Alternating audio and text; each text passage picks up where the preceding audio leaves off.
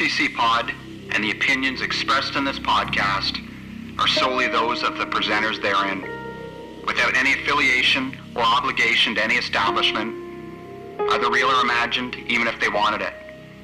Now, get ready and hit start to continue.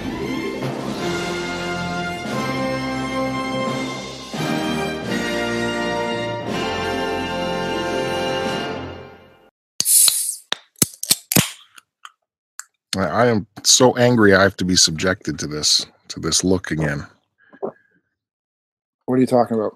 This where you uh, come on camera without a shirt. I don't appreciate. I just- I'm just I didn't mean to. Uh, you know, I'm just uh, working hard. I just came in from outside doing work. Any excuse. Oh, how about this? I how about if I take my shirt off too? Then what? Go ahead. Then what? Yeah, well, I'm doing it. I'm- There you go. Coming off. You can get all of this, my friend. There you go. Look at this. Ah, whew. Yeah, I Oh like my it. God. My boobies are all sweaty too. Oh, Oh Woo. my god. I haven't laughed this hard so long. this feels very free. Oh, I'm glad you like it. You get to look at this for an hour. Hmm? I'm not, like even, that?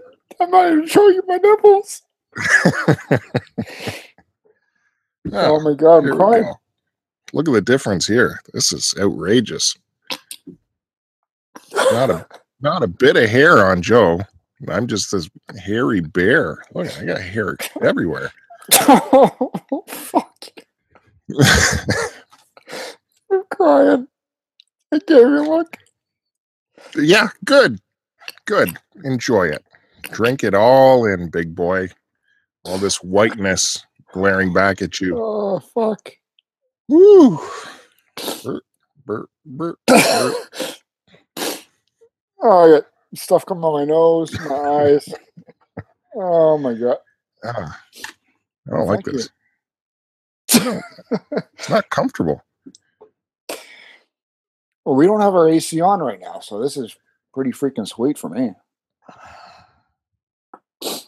Yeah, you know, you shouldn't have your AC on.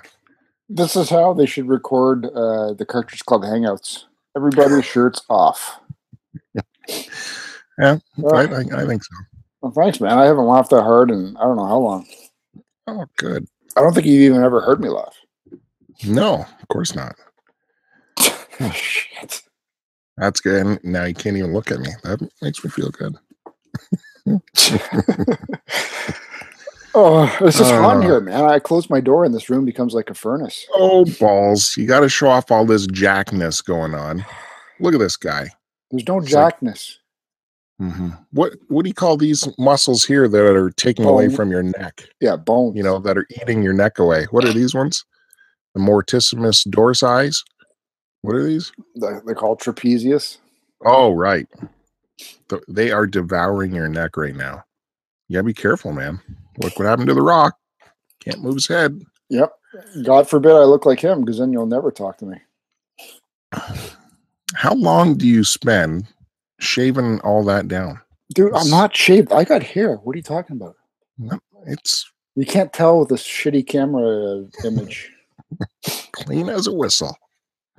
Oh, I wish, man. My body disgusts me. Well, this is uh, the latest we've ever recorded. Nine Right down to twenty-three p.m. Nine twenty-three p.m. Thursday night, which means that you know who's going to be busy after this? Me.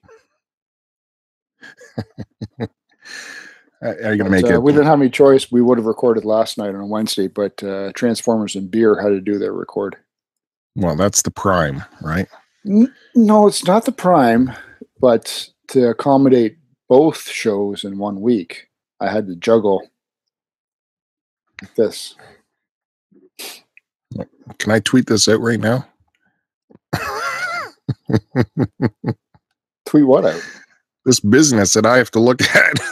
got two naked men on the screen. what has the world come to? Jesus. Dude, don't put my face on the internet. No, of course not. Uh, so you're I, you know, I don't hear any any uh maladies to your voice, and you look fresh. Uh, I don't know what you're talking about. You because I said, well, let's bang this out at work before Oh, anyone comes yeah. in first thing in the morning. uh, last night I was just hit with this malady that I, I, I knew I would be able to come into work today. So I knew you could handle it by Yeah. yourself, and uh, I'm sure one of your uh, your work girlfriends was uh, had taken my place, and you were probably happy as a happy as a peach. Happy as a peach. No, no work girlfriends. One of uh one of your uh uh, I have girlfriends, you have boyfriends, and one of your boyfriends filled in. And he was very hyper all day. Who was that? uh, Tintin. Wanted to talk every minute of the day. Tintin, right? Yep. Oh, he's a good guy. Yep. I love him. He's just sometimes you just want uh, I need a little bit of time to myself here. Over me all day. Hmm. And I was I had to do the artwork for this show pre-record. So if the artwork doesn't make sense to this record, uh, my apologies, but I had to uh, just throw something out there. And you know, he's always looking at what you're doing and why are you looking this up? What's going on with that? What's happening over here? Well, I appreciated that Joe. Ferris uh, Yeah, Ferris Bueller's uh, tweet that you put out. That was actually pretty genius. I, uh, kudos to you. Oh, well, thank you. I That is that is one of the quintessential movies that you must either watch or own. Mm, yeah, Agree? we'll probably we'll agree on that one. All right, We'll you have to agree on that one, man.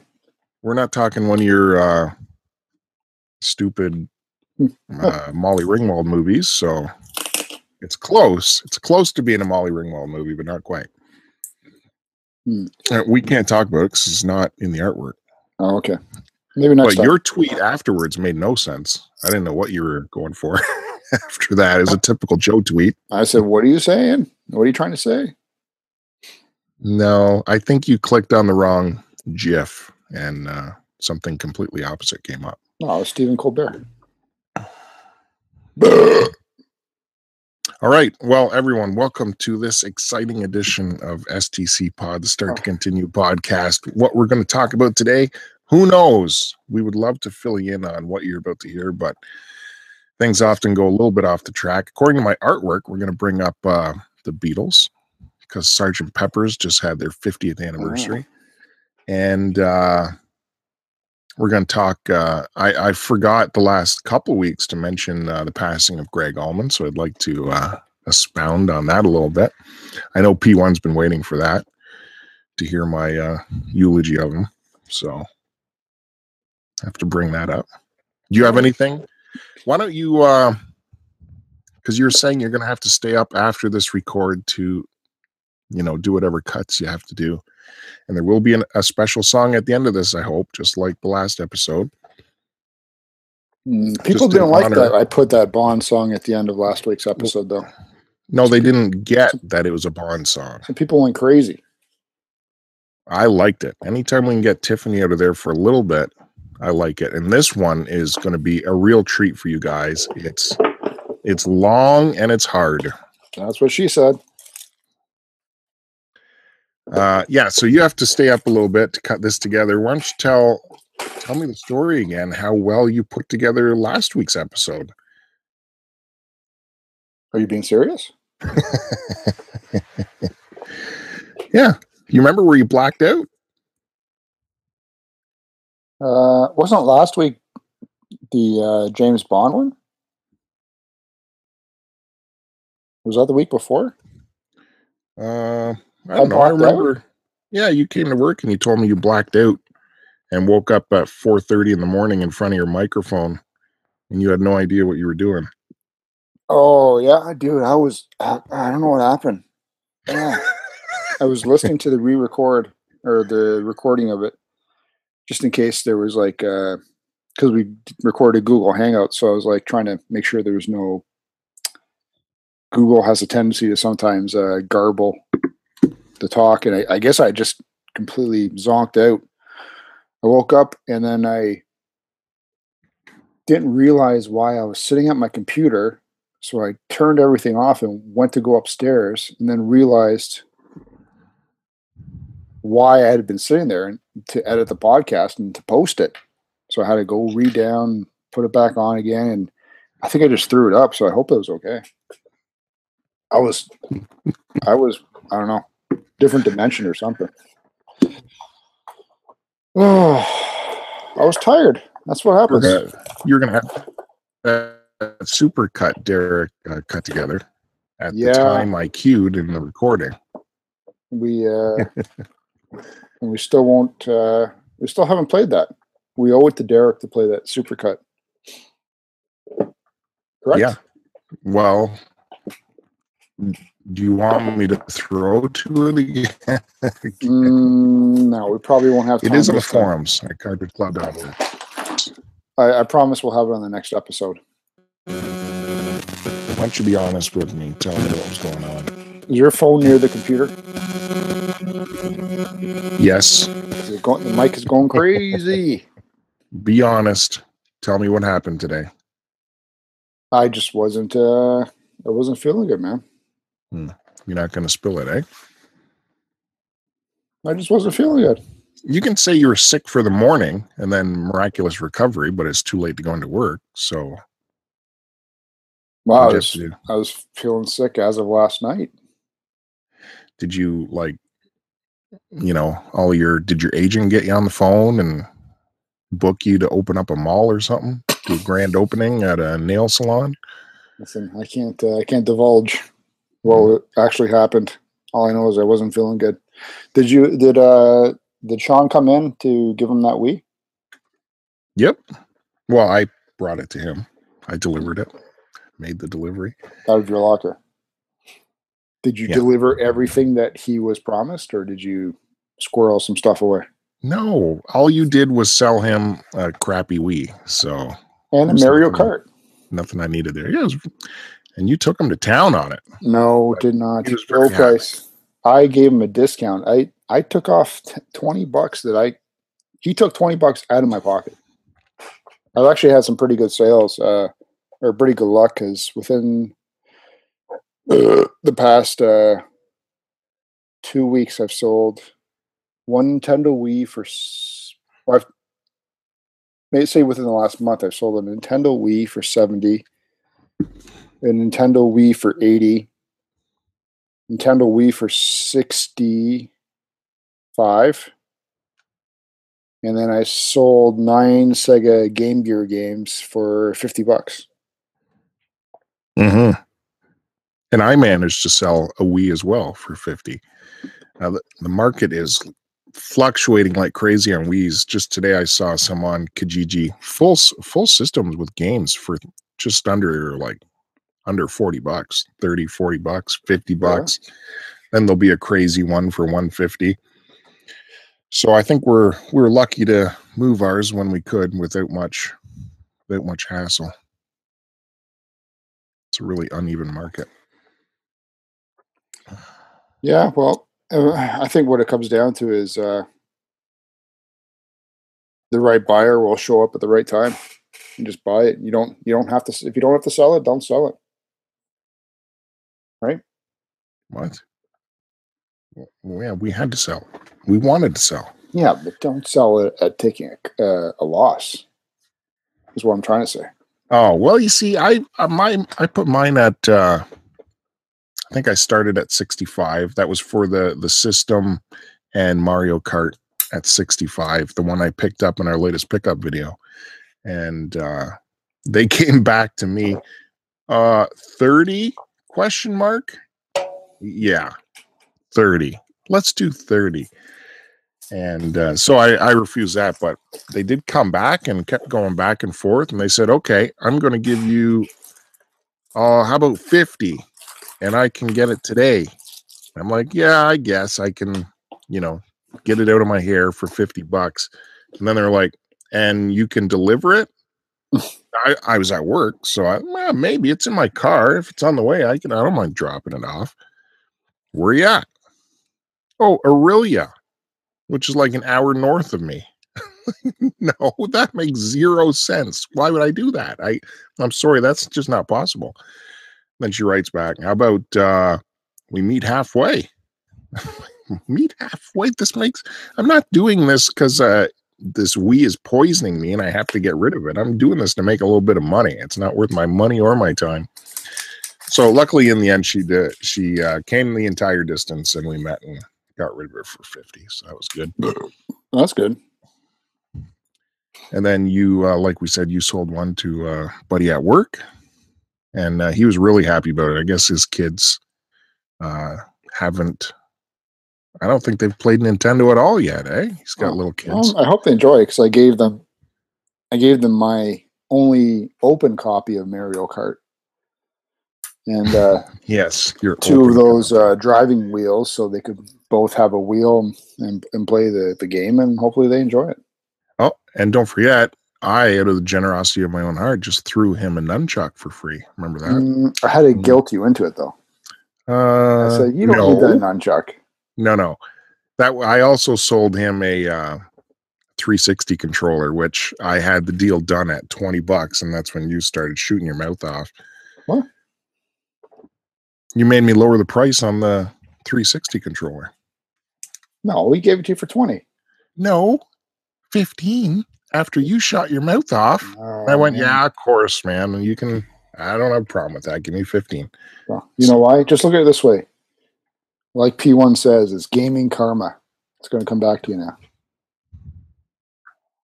No, I'm happy to set him up. Plus, uh, you know, Yeah, maybe he'll Gaming karma. It's karma, man. It'll come back to you. Don't worry. All right. Some things are more important than money. All right. Ugh. Man in a chair without a shirt on. Hate it. Don't you feel free? Mm, It's like, oh, you can lean back against the chair and the chair's nice and cool and you're not hot and sweaty. Oh, I don't even have pants on. I got underwear on. That's it. uh, yeah. So last minute record here. I don't even have my notes. I don't have anything to talk about. Uh, I got. I do remember one important thing we were supposed to bring up, and that is a big congratulations to uh, NJ Retro and family for the addition to his family, a fresh baked baby boy, Yes. which he debuted on uh, the Google Hangouts just this Mm. past week. He should have debuted it on our show. Did you invite him? Uh, well, you should have just yeah, thought about it out of respect. yeah. He was. uh It's like that scene out of. Retros. Of yeah, of course. He's a regular on the uh, Tuesday night Google Hangouts at the Cartridge Club folks go on. So he jumped on there quick to say hi with the newborn. And as he's trying to introduce the newborn, Yoshi's like, "I got some good pickups here. You, we should get on. Uh, you should see what I got." it's like Yoshi, the guy's trying to show off his baby. Come on. Anyways, congratulations, NJ Retro. Is that it? Well, I'm just writing down that note. Oh, right. This is where you write. And I got to keep talking, or do you have any points you want to bring up? Keep flapping those gums. um, no, I don't think I made any notes that I had to bring up. The only thing that's uh, really happened significantly is I finally w- I watched that uh, Logan movie. Oh, let's let's get a quick Logan chat out of the way. I wish we could get spoilerific, but that that wouldn't be cool. I don't think. Just tell me, are you happy with it? You know what? I'm not sure. I'm still on the fence. I liked it because it was certainly uh, significantly better than any of the prior Wolverine uh, appearances that he's had.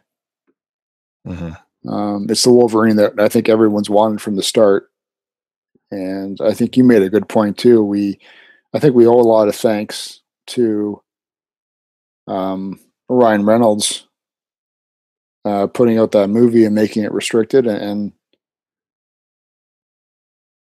and actually sort of paving the way for what hopefully is to be a whole new run of uh, comic character movies that are shown the way they are meant to be. You know, not PG, but you know, if they have to be R rated, they're R rated. let it be. Well, yeah, like some of them call for it. You know, that doesn't mean Spider Man has to be tearing No, people's Spider-Man chests was- in half. Spider Man's never been an R rated. Yeah. He was always So- goody goody.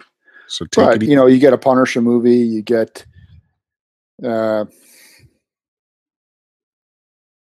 you know, could be a Daredevil movie the way it should be done. Wolverine was done the way it should be.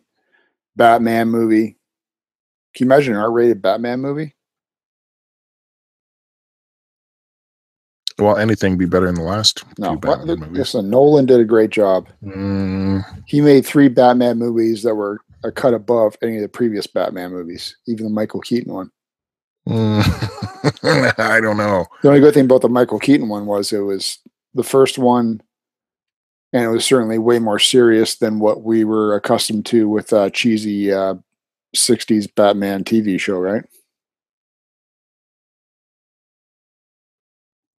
Well, I think you fell victim to uh hearing the overhype on Logan, you know, after I Well, gushed on it and stuff. So my, my that- only thing I don't like about it was, and I'm saying this because I'm a big, I've always been a big Wolverine fan. right, I you saw him in theater. I hated seeing him um, in sort of that old decrepit condition. Oh, because okay. he's never he's never portrayed that way in the comics. He's always like, you know, his uh, his uh, uh, mutant healing powers, you know, are always running at full tilt. The adamantium uh, wasn't ever making him sick, at least from the issues that I've read. Yeah. Um, he was never really old, except for in that one issue where uh, they went into the future and I have it, but I just forget the title of the issue. But um, it was a short run or something where all the other mutants, a lot of mutants have been killed off by the Sentinels. Mhm. Um, yeah, it's just it's it was sad to see him in that condition. Uh, and I don't want to give away anything for anything anybody that hasn't seen it. So that, that's all I'm going to say. Yeah, fair enough. There, Uh, you know, there's The a couple things that was interesting. Sorry, what? there's a I felt there's a couple things that were crowbarred in, but I also really liked how they took a moment to do that as well. Uh, can't explain what that is, but I know what you mean. I, think it- they, I think they had to because people wanted to see uh, that one more time. You know what I mean? Yep. Good point. You know what's strange though was he wasn't as he wasn't as jacked up. And I guess that was probably on purpose uh, compared to the last. Uh, uh, was it a Wolverine or X Men movie? Days of Days of Future Past was that the one? Mhm. where he was all jacked up and went back to the 70s? Yep. Yeah, yeah, okay. Yeah. I thought he had gotten back into that shape, but I guess it sort of makes sense that he wasn't as pumped for this version as he was for that one. But uh, performance wise, I've never had any issues with any of his performances. He's a he is a really good actor. Yeah, He can like sing, he, can dance, he can act, he can do it all. Okay, but he did he did the broken down thing. Like you could believe it. Yeah. You could see the pain in his eyes and his the sweat upon his brow. I don't think there's anyone that's ever criticized Hugh Jackman for being a bad actor. Hmm. He may not have been in great movies, uh, certainly not due to his acting, but uh, I think for the most part, he's pretty much acted his ass off, and for anything he's been in. Hmm. I don't know. I never saw that robot boxing movie. Mm, actually, you're right. I haven't seen that either. I, I don't want to because I just sort of have no interest in it. But um, I don't think it got bad reviews, from what I remember. All right, good chat. Good chat on that. Um, I'm glad you finally got to see it, and uh, I'm glad you're an actual owner of the media of it. So where does that uh, Blu-ray go now? Well, I bought the I bought the Blu-ray. Honestly, you what was it? It was at work. You came in. You told me you saw Logan, and I think you you had said you you you really liked it. Yeah. And I, I was shocked to hear that. So I thought, oh shit, okay. Bill never says he likes anything that I like, so he liked it. So then I, I all right. I went. I think I went across on my lunch break to uh, Best Buy there and picked up a copy of uh, Logan. Yeah, people heard this story. We did a whole podcast on it. In Did we? fact, I don't remember. you you kind of blacked out. Uh, We it's uh, sitting. talked about your four hour lunch. I've got a DVD. I've got one DVD slash VHS tape shelf in my room here, and it's sitting. Uh, it- it's sitting on on the top row. The shelf is rammed completely. There's no room for one more movie in there. What do they uh, what do they put in those Blu-rays nowadays? Was there a couple discs? Uh, You had the fancy edition, didn't you? No, I got this. I got the one step down because there was a there was that metal case version. Uh, this one has the movie. It's actually got a version of the movie in black and white. So I wonder. I'd be tempted Oh, to see what that was like. Yeah, I heard about that. Uh, it's just got the usual features. I never really get into watching. Uh, uh, not the documentary features, but sort of like the little parts where they put in where they interview like the cast or the director and why they did this or that. It's been a Hmm. long time since I watched anything anything like that, so we'll see. I don't have Yeah. that, I don't have that much free time.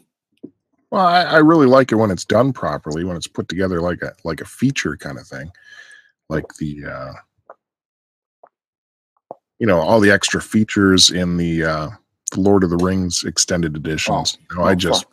dude, that's Lord of the Rings, man. You can't go myself wrong. that. It well, it just taught you so much about filmmaking and stuff. It, it was so good. That, like- actually reminds me. I've been meaning to have. I'm long overdue for my uh, Lord of the Rings trilogy marathon. Yeah, me too, man. Back, back, back to back to back watching of all three movies. hmm Um, I was thinking other great, great filmmaking documentaries. Uh, I, I was talking in the forums because uh, Fandango talked about Apocalypse Now, and uh, there was a great documentary behind the scenes that everyone should see for that one. Called. Did you ever see called- the uh, Mexican version of that movie? I think it's called Hearts of Darkness, and it was by uh, Coppola's wife. Like she shot everything in behind the scenes. So man, it was an amazing feature documentary. And you want to know another really, really good one? Another really good Sure, one. Go ahead. And you know, you might not want to check it out, but uh, one of my top movies, if you can believe it, is Gone with the Wind because it's just an an epic, epic film. And uh, there's a documentary for that with the production behind it, and uh, hmm, I don't know if I can remember what it's called, but uh, it's just amazing stories and behind it that production. Like that movie went through three directors, three directors. So it was basically the producer David O. Selznick putting that entire feature together and uh, manipulating all the parts. But you got to see all of the, uh, you know, we're talking 1939, so they had to really figure out how to do effects and visual effects, and everything's in camera. There was a lot of matte painting, you know, where they paint a background Yep. uh, to fill in what the what the lens is shooting, and you would never know it unless this documentary showed you. No, this is a matte painting right here. So lots of cool stuff like that. You never you seen him? my. Uh, did you ever see the uh, the Mex the Mexican version of uh, Apocalypse Now? No, I have not. No. Why are you laughing? I don't know what what is the punchline. Well, no, it's, You're busting. Uh, You may not have uh, come across the title. It's uh, a taco lips now. That's, yeah, that's a good one. I thought so. He's just vibrating in his chair, waiting to bust that one out. Yeah, It would have been funnier if you just taken the bait when you were first talking about uh, apocalypse. Well, I had stuff to say. But yeah, it's hard to find a taco lips now. If you haven't seen it, uh, there's also a porn version, but I forget what it's called. Could be Taco Lips now too. Yeah, it, it just might be. Hmm. All right. Uh listen, do uh do uh our great leader of the Cartridge Club, P1 a favor and uh tell him your thoughts on Chris Cornell and Soundgarden. What the fuck? Where, this came out of the blue. Well, uh well they called it on CC Weekly. Soundgarden is just outside of my uh out of my scope. Uh, the Yeah, only all that Seattle sound stuff, I really pushed away. Just stay away from me. I, you're creeping in. Stay over there and just stay. I don't want you coming in. Just stay all the time. Played in a lot of bands in high school. Played guitar with a lot of people, and a lot of singers were singing that way. And it was just, why, why are we singing this way? What what is going there's, on? There's a different style. That's not the only style for the Seattle. Um, I remember one of my favorite movies at that time. Here we go. Uh, Another when all that movie. stuff was coming out. No, at the time though, it was called uh, it was called Singles, and it had a great Seattle soundtrack. I think I got the. I've got the actual uh, uh, audio tape of it somewhere. Can't remember where I put it, but um, it wasn't just like that whole Soundgarden feel. I've only seen them once in concert, and that was of uh, course. in Toronto Exhibition Stadium before it closed. It was Blues Traveler, Soundgarden, Man. Pearl Jam, and Neil Young. No fucking concert. No way. I I would have heard of that bill. That didn't happen. I was there, dude. Yeah, I know. Just like all those other ones. Oh my god, what a douche. That bill is extraordinary. Come on. I'll I'll pull up the card for it. I would. I might card? even have it right here, mother trucker.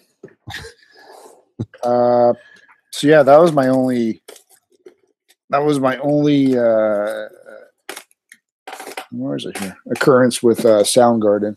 I was never really into them, mainly because I didn't really.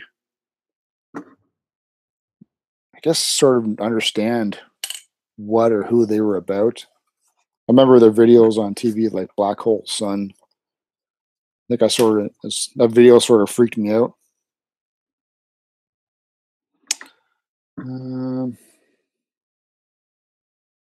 Well, if anyone's interested, last week we took this? in, uh, we checked out a video. Uh, Norah Jones did a tribute at one of her shows, and uh, just her on the piano did uh, Black Hole Sun. Oh, and yeah, right. you can find that on her YouTube channel. Go to uh, Norah Jones's YouTube channel, and it's one of the most recent videos. And fan or not, that is going to move you. Her rendition.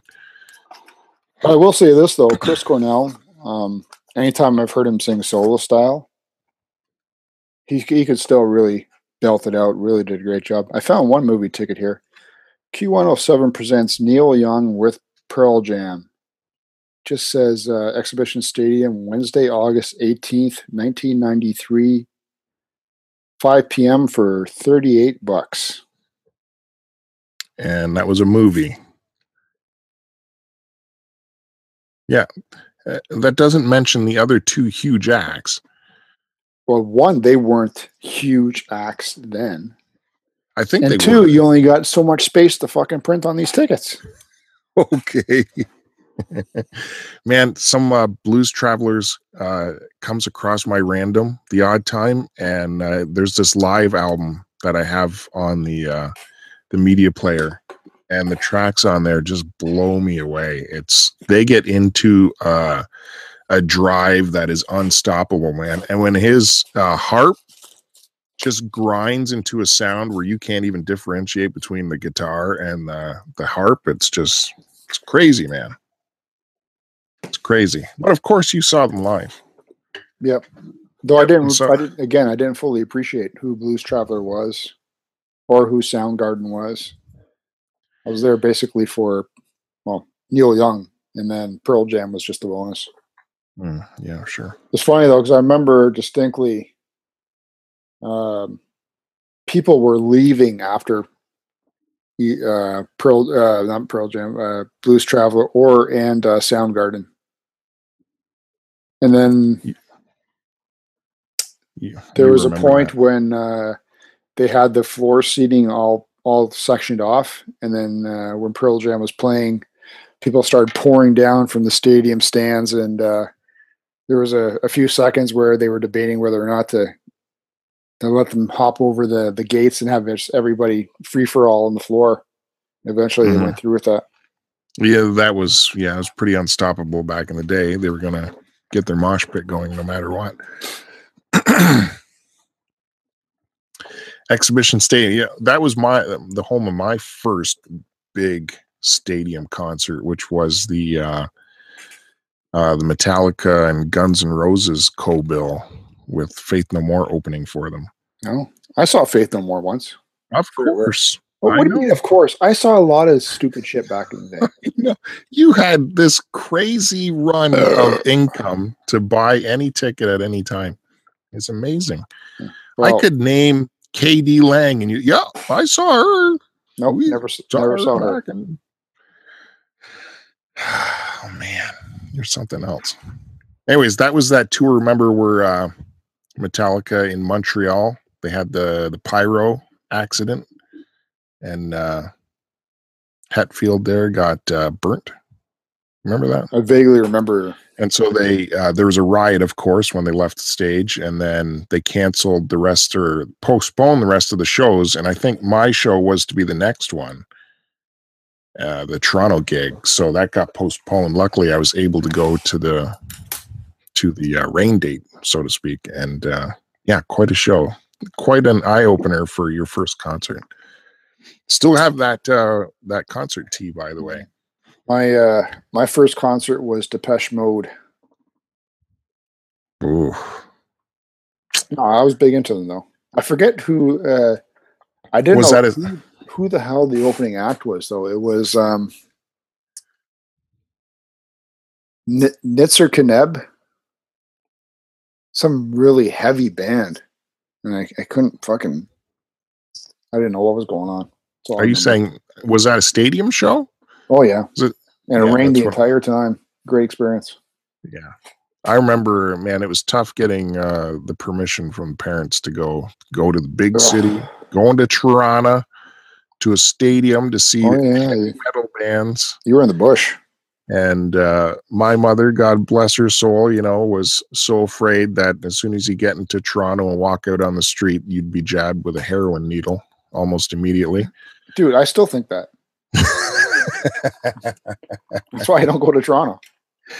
so that it was amazing. I actually finally got permission to do that, but Jesus, I think I was probably 16 by then. Come on. My big thing was, uh, I think it was almost every summer, like every other weekend, I'd be going off to uh, Canada's Wonderland for a concert, nonstop concerts at that place. Yeah, they had some big acts there for sure. I never got to see a. I don't. I don't think I did. I, I know I was close to seeing the Grateful Dead there one year, but it, I didn't pull, pull together. And then that then they stopped doing concerts. The only act I ever missed at uh, Wonderland was it got canceled for some reason. Was uh, Deep Purple. I was pissed. Wow. Hmm. Okay, so let's. uh That's all you have to say about the Cornell thing. Yeah, I just uh, decided to see him go, and I, I thought even even now he could still belt out the tunes. So Yeah, I think we we heard him recently on Stern too for a whole interview, right? And it was it was pretty good.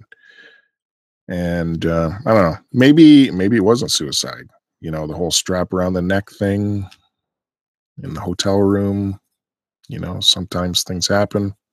This new thing people do. I know what you're talking about. Uh, anyways, just so we can continue on this. I wanted to talk about Gregg Allman, a true rock hero, uh, co-founder of the Allman Brothers Blues Band with his brother Duane, and uh, Southern Blues man, uh, jam band. They uh, had some legendary. Every concert was legendary. Every uh, live recording was something that you had to get and check out. They have a, a live recording live at the Fillmore, and uh, man, you gotta you gotta listen to that one. You gotta listen to that one. The the band is so tight and the music just rocks and it drives. And I was lucky enough to see them. I was looking at the ticket today. I saw them in uh, 1996, in the summer of 96, in uh, what you call it, uh, the Molson Amphitheater. So it was, it's like a half covered venue, uh, like a big amphitheater. Half the good seats are covered, and then everything beyond is uncovered. And there's a grassy spot even beyond the seats where they sell general admission admittance uh, tickets to see them there. I got my ticket. I think, you know, this is before internet and all that jazz, where it's so easy to get tickets. But one of my buddies worked at a radio station. He got comp tickets, so he sold them to me. Thanks.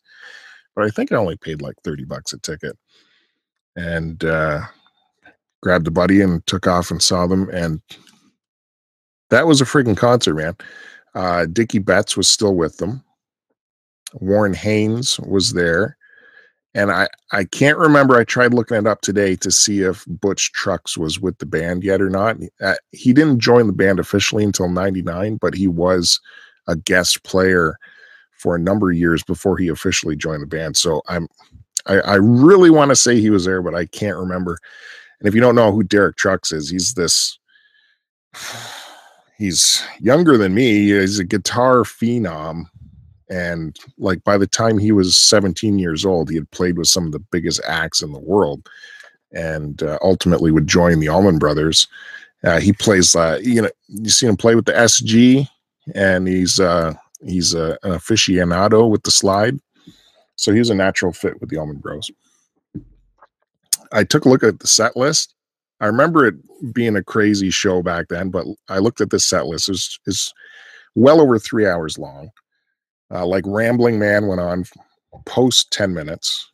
And then in the second act, um, they start off with a song that goes over 40 minutes long. One song, 40 minutes long. and you think that would be the end of the show, right? No, there's still another hour and a half of music to go after that. They played another song that was a half an hour long, and uh, they end the show. That's it. But of course, there's encores. They come out and do another like 15 minute song and another shorter song after that. You could always count on the Allman Brothers to put on a, a crazy show. It, it's well worth your money for 30 bucks. Like that was crazy, crazy show. And uh, yeah, man. You didn't need to get high for that show because it was that good. There's there's no shenanigans going on. Saw that completely straight. Tell me about the time you saw the Allman Brothers. I never saw them. What? Yeah, man. I was never I was never into uh the Allman Brothers band. Um, the only oh, thing I, I know, the only thing I know about answer. them was uh, uh, his brother died what two years after they they formed the band is that right yeah it was pretty early on and Duane two years was... after and then i remember seeing allman in um, a couple movies and i always remember him being fucking creepy looking like a you know he didn't play like the southern character but he had that long blonde hair and he was a fairly tall guy from what i remember yeah.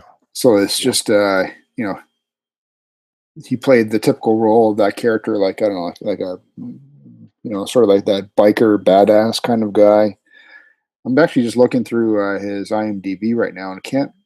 He had a lot of writing credits, so really surprised at that. Well, I put a nice picture of him on our artwork from uh, oh. the time he was married to Cher, of all of all people. Well, he was married six times. Gregg Allman did it all.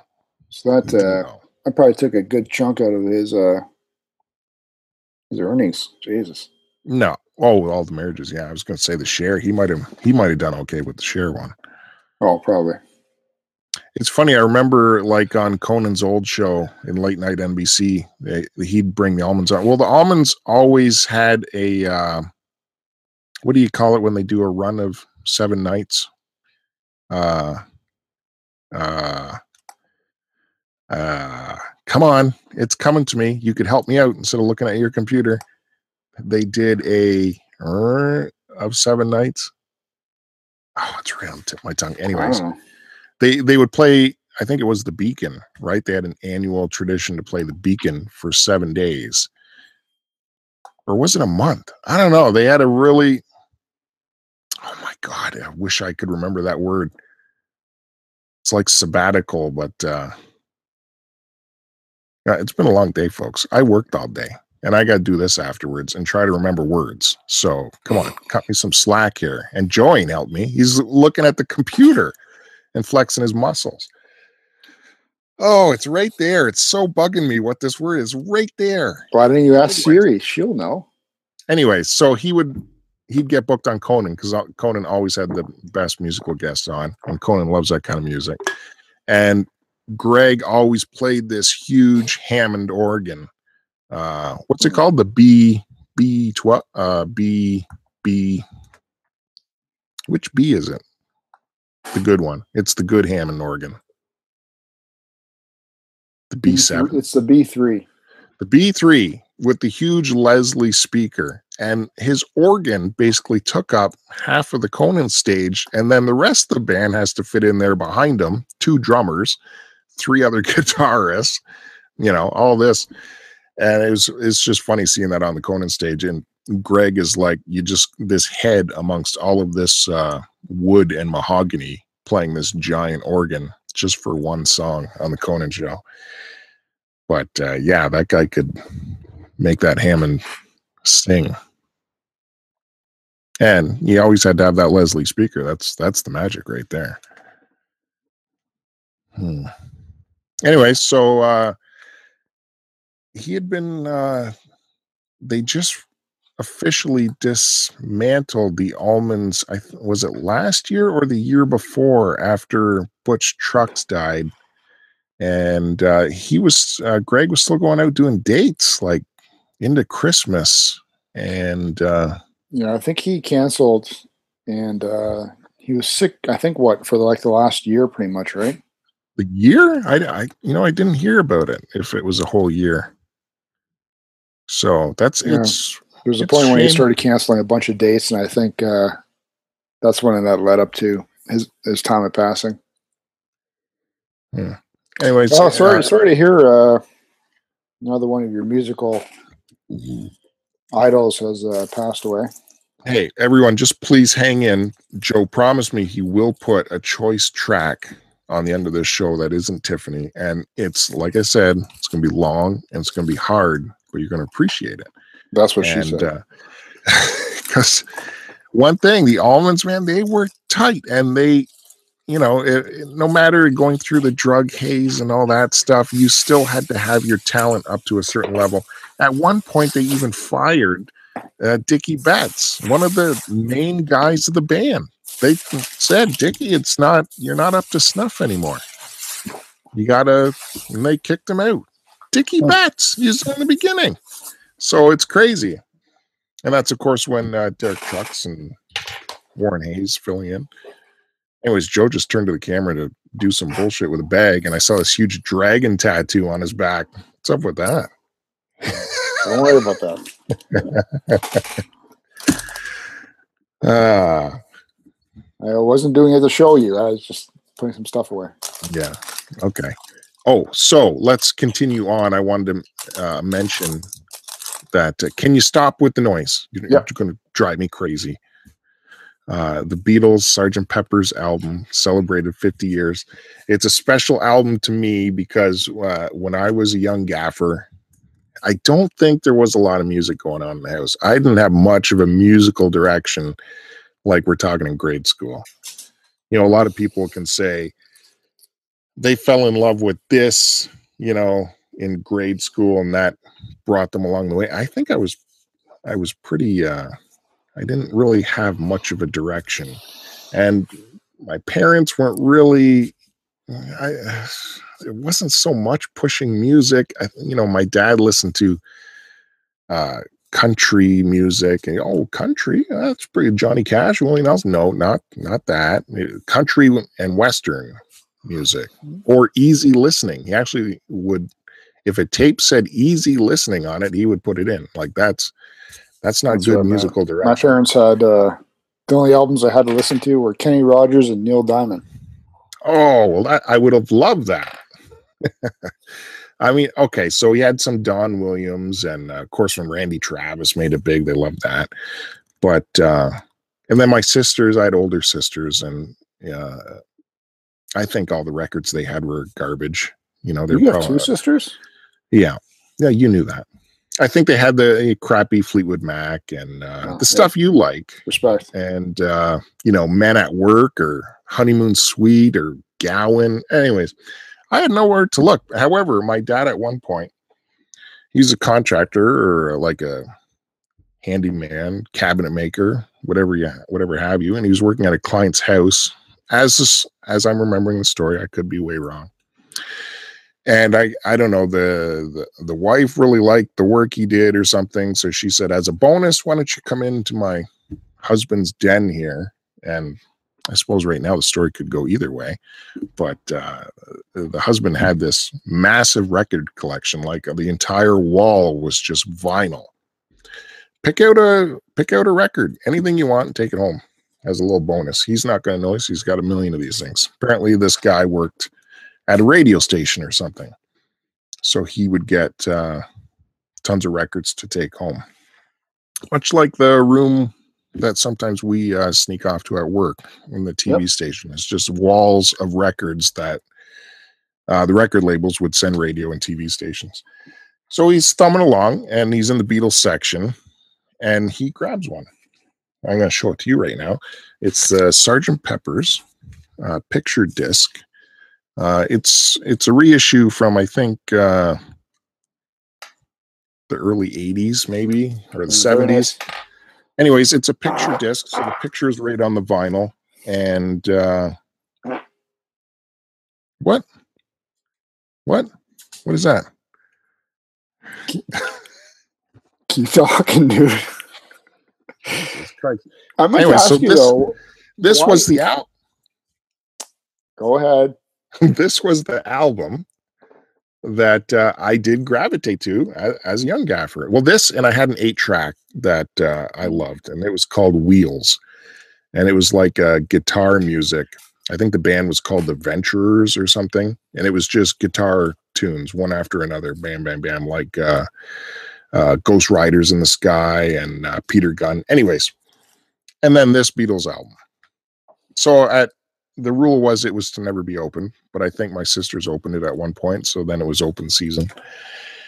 And um I don't know, I would play it, and I think at one point the uh, record player in the living room or whatever we had went away, and it was just the record player I had from that I got from somewhere, but I didn't have the proper amp for it, so I could only hear like one channel.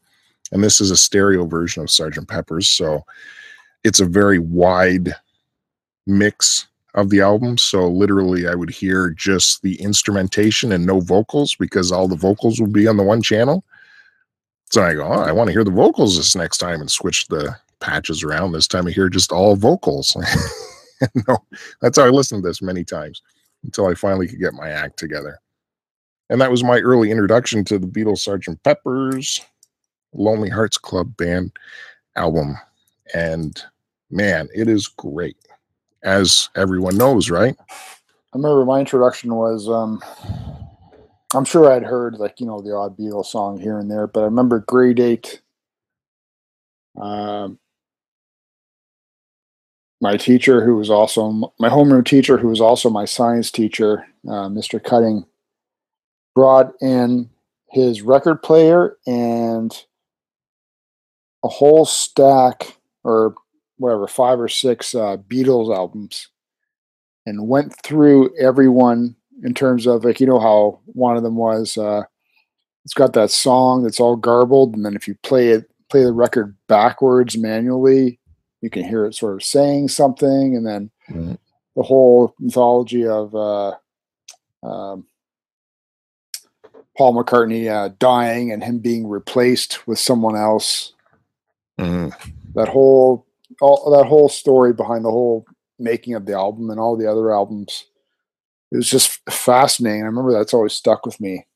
I think he did that for like literally two days when we uh, when we had uh, free time in the classroom. I think he sacrificed science class for that for two days, and uh, I remember I was just fascinated by it. And I was going to ask you though, I I knew it was the fiftieth, but um, how come we never bought the reissue of the new the latest reissue of it? Like, like you and I bought last album you and I bought together was uh, uh, it was the Beach Boys, right? Uh, Pet Sounds, Mm-hmm. which I still have in the cardboard, by the way. I'm sure you go crazy about that. Yeah, I told you to check it because my vinyl was all scuffed. Yeah, I'm sure mine's fine. I'm sure it is. But it's never going to come out of the cardboard anyway, so it doesn't matter. Um, how come we never ordered like the latest uh, Beatles? Well, I have many, many copies of this album now, Oh. so I don't have one Sergeant Pepper's. How about that?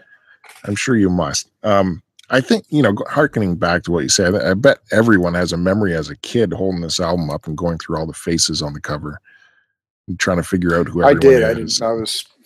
I don't know who the hell half the people were back then, man. I was uh, whatever. How old you are? How old are you? Grade eight, 14? 12? Yep. Eight? No, four, 14. Yeah. I was. Uh, I don't know shit back then. Well, come on. There was like, there was you know James Dean, and I think Nixon's on here, and of course Bob Dylan, Marilyn Monroe, uh, Laurel and Hardy, Chaplin. You know, there's all you. You must have. Of course, this is Joe we're talking about. So Yeah. Any wrestling Uh, characters on there? yes, of course.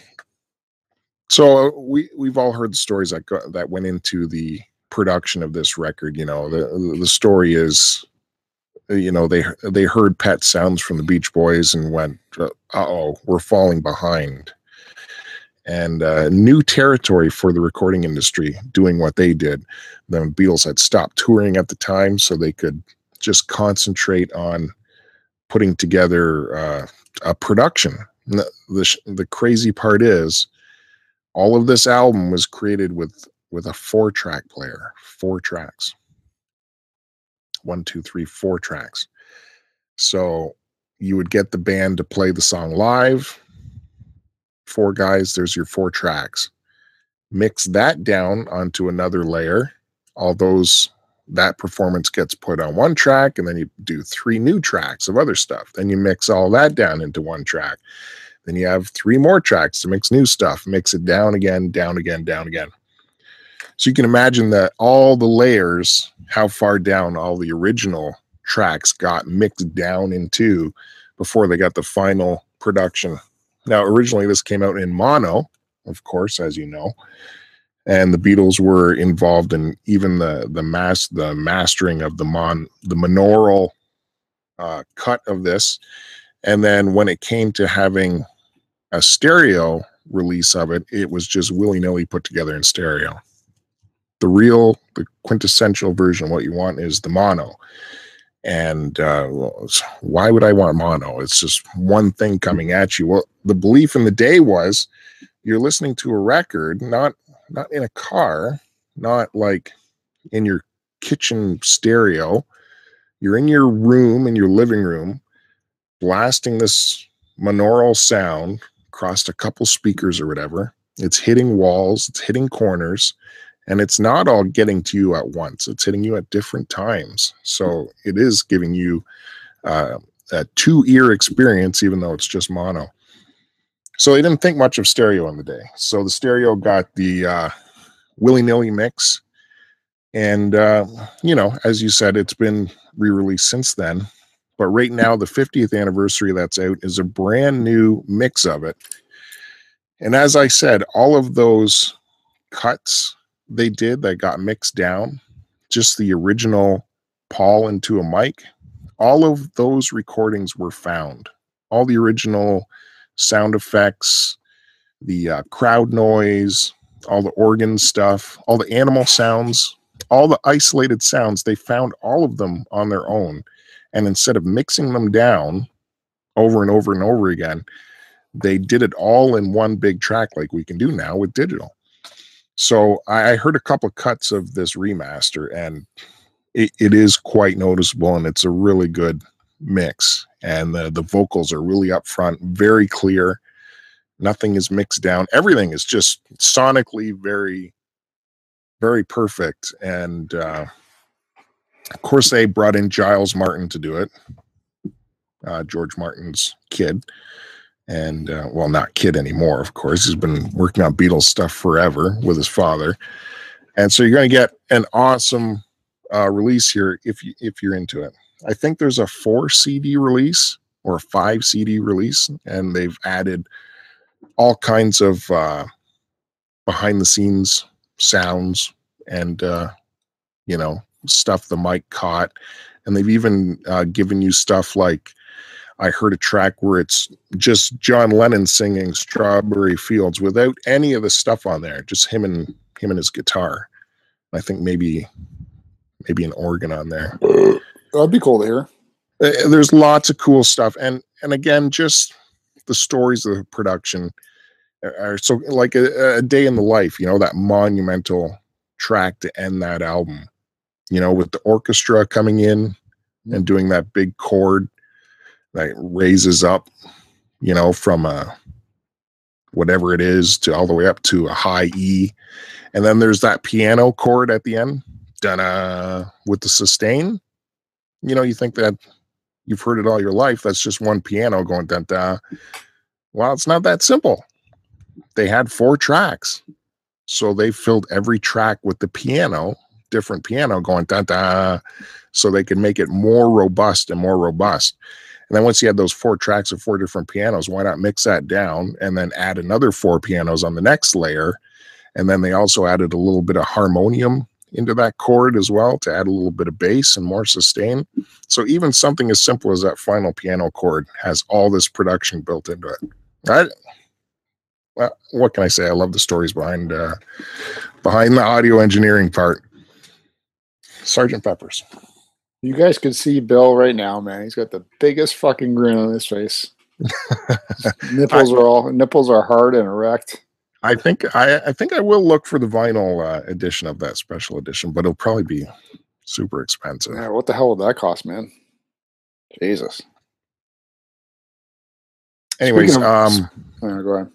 A, a, final plug. If you want to learn more about this, uh, NPR has a show called uh, Fresh Air with Terry Gross, where she interviews people, uh, and it's a podcast. It's one of my podcast role. It's in my podcast role, Fresh Air by NPR, and they celebrated uh, the Beatles' 50th anniversary, and she interviewed Giles Martin uh, for a whole hour, and that's that's where he told a lot of these stories. So really got my juices going listening to that.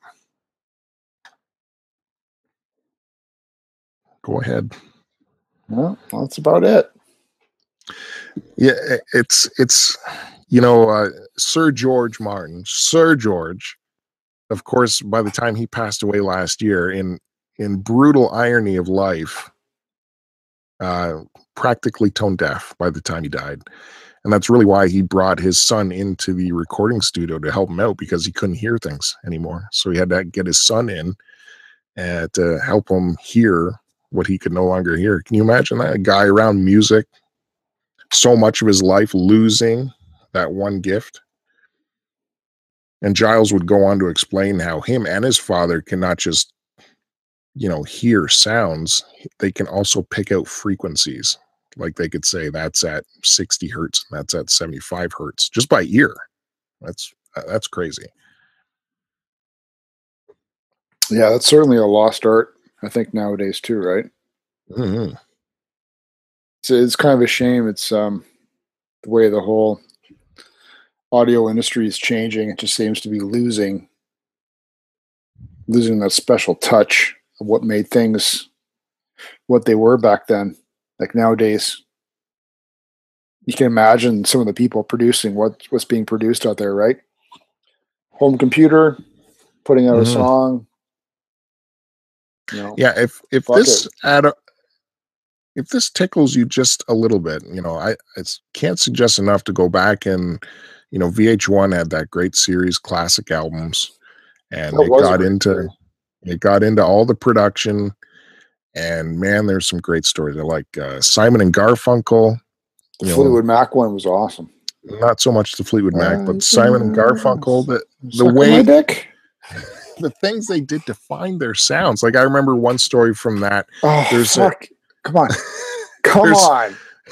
There's the crashing of the cymbals Yes. in uh anyways they they couldn't find they're in the capitol building and in the basement of the capitol building is huge echo chambers reverb chambers like caves to make the perfect natural echo and reverb and it wasn't doing it good good enough for them and they ended up finding a spot in a in a hallway of the capitol building long office hallway and they're snapping their fingers like this is the perfect sound right here so they set up these huge uh, microphones and all the equipment to capture the crashing sound in this office hallway in front of an elevator. Eh, stories like that. I love it.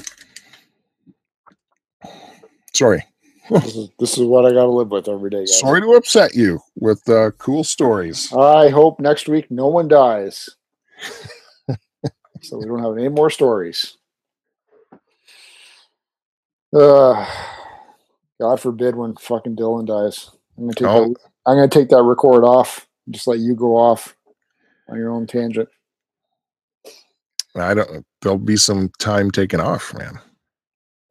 Jesus. Yeah, sorry, Ugh. sorry. That's uh, that's a big one. Am I gonna have to do a solo record then? You'll be in, you'll be in mourning. Maybe I won't be into work that day. I understand. What can you do? I get it. What? All right, brother. I think it's time to wrap this one up. Can we put our shirts on now? I'm. Why bother? I'm kind of accustomed to seeing you with your shirt off now for like those last hour. It's like sort of like uh you know that that hot girl that you're eyeballing. You just you want to see her naked, and you just, you keep wanting to see her naked. And you want to see her naked, and then when it finally happens, you sort of lose interest. This is what happened. Seeing you with your shirt off. Now I've lost interest. There you go. Good. Good. I should have done this a long time ago. Ah, jeez. This is All right. do. Do uh, your professional. Uh, you, you didn't have to do an intro today, so Yeah, totally blew the intro, dude. I, I don't even know what to say now. you don't even know what episode this is. I don't. What what are we on? Hmm. One thirty six. Are you serious? One thirty six. Have we blown past Fandango yet? Oh, crap! That was the other thing I wanted to mention. There was a great episode of Retro Fandango out, and I hope everyone tunes into that one. And uh, Kevin, you know we love you. Get back to uh, the socials, or I'm going to show up at your house and tape your fingers to the keyboard. I thought you were going to tape your his fingers to something else. Well, that first, crazy glue your fingers, Kevin, to his and then yeah, then the keyboard because It's like- uh, it's like when you guys used to live next door to each other. God knows what happened after the wives went to bed. Fucking Kevin and Bill in the garage, we beat the skins. literally. Crazy Mhm. gluing your heads together, probably. Anyways, everyone show uh, Fandango some love and get over there and uh, check out the latest edition of Retro Fandango. And you can congratulate me as uh, I was the one of the last guests to appear on a Schwarzenegger episode and bring that sucker down. I killed the Schwarzeneggers. I say kudos to no more Schwarzenegger episodes. no, that's They, I don't. they weren't working. what? They were No. not working. You only say that about the Police Academy. That was Oh. just that was a write off. I love the Schwarzeneggers, man. No, I just like just just talk, guys. Just talk about shit. I don't want to talk about five five fucking police academy movies. No, I like let's Do what you, do, what you do best and just talk about Let's- random things. No, let's I once in a while, let's grab something really important to us and drill down on it for a couple hours. Whoa, This is that's not how's police academy important to you? What is that? Is it is it is it up there like Bob Dylan to you? Is that that important to you? no, but I'm I'm saying it could be anything. Is it life changing? Could be any any movie that was important to us.